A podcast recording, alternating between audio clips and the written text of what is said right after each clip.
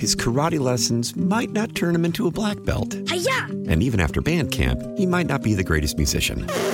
But with the 3% annual percentage yield you can earn on a PenFed premium online savings account, your goal of supporting his dreams Thanks for everything, Mom and Dad. will always be worth it.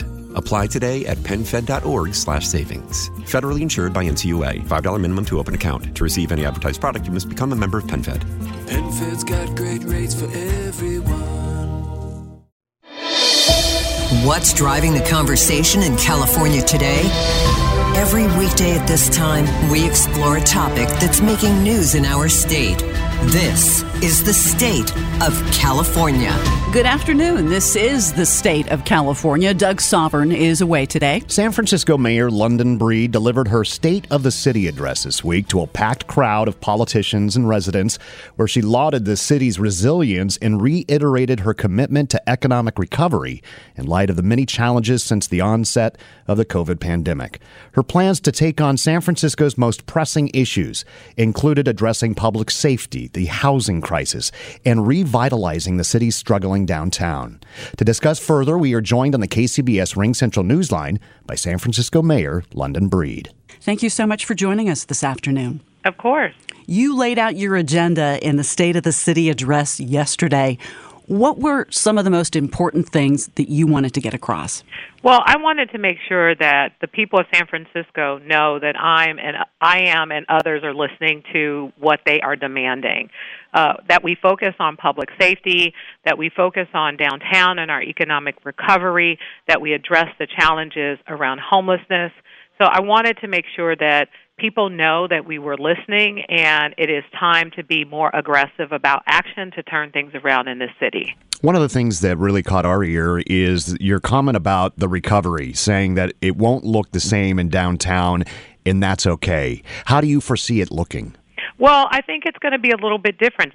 You know, downtown was once once really the place for so many different things, including a lot of finance and banking, and that's changing. And then tech came into San Francisco first during the dot com era. Now uh, with a lot of the new tech companies that are building here. And we'll continue to have some of those components of things, but also manufacturing, green tech, biotech, diversifying our various industries, providing more nightlife, art and culture, changing what downtown has been in terms of a center for financial economic opportunities um, to a place that has a diverse component of things that could happen there.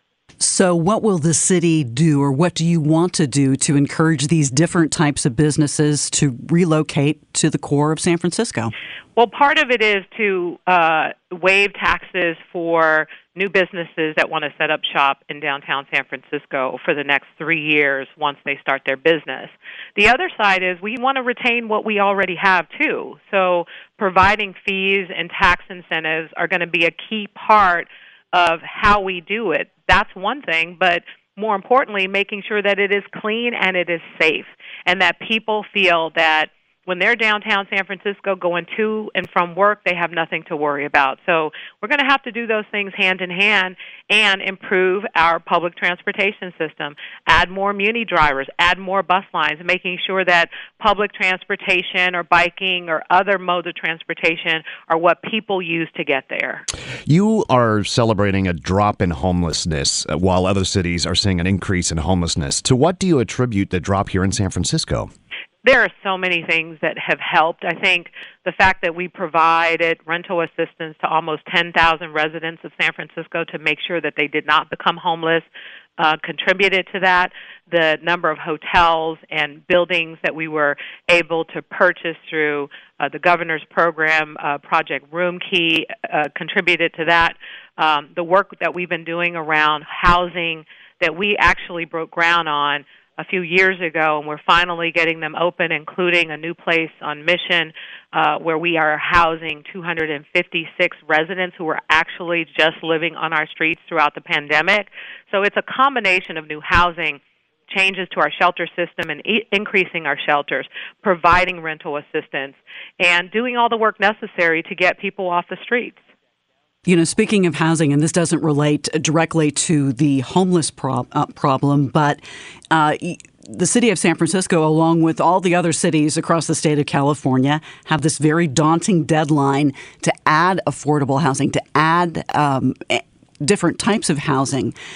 You have pledged to add 82,000 units by the end of 2031. Such an ambitious goal. How do you do it?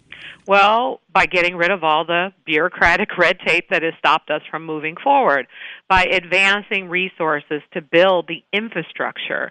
And when we say infrastructure, the pipes that hook up electricity, water, sewer, all the things on the ground, the sidewalks, and all the stuff that you need to prepare to even build in the first place, we are providing financial resources through legislation I'm going to propose that will basically unclog the pipes to open up the opportunities to allow for these projects to be built faster. We're going to get rid of a lot of the bureaucratic red tape. I'm going to need support from the Board of Supervisors to do a lot of this because we have a requirement under state law to build 82,000 units over the next eight years, and we have right now 52,000 units that have already been approved.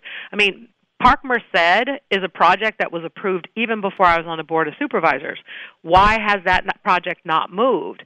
And part of my plan has everything to do with removing those barriers helping financially to deal with some of the infrastructure needs of the project in order to really target the larger scale projects like a Lake Merced or the Potrero Power Plant and others so that we can start putting big numbers in terms of housing units on the books to get them built and get them built now. And as you try and bridge those differences with the San Francisco Board of Supervisors, it sounds like you just got some good news with the state. Do you think that will help uh, bridge those differences? Well, I hope so because, you know, know, the $42 million we just got for affordable housing, we have 14,000 affordable housing units currently that have been approved, and we should be building those as quickly as we can.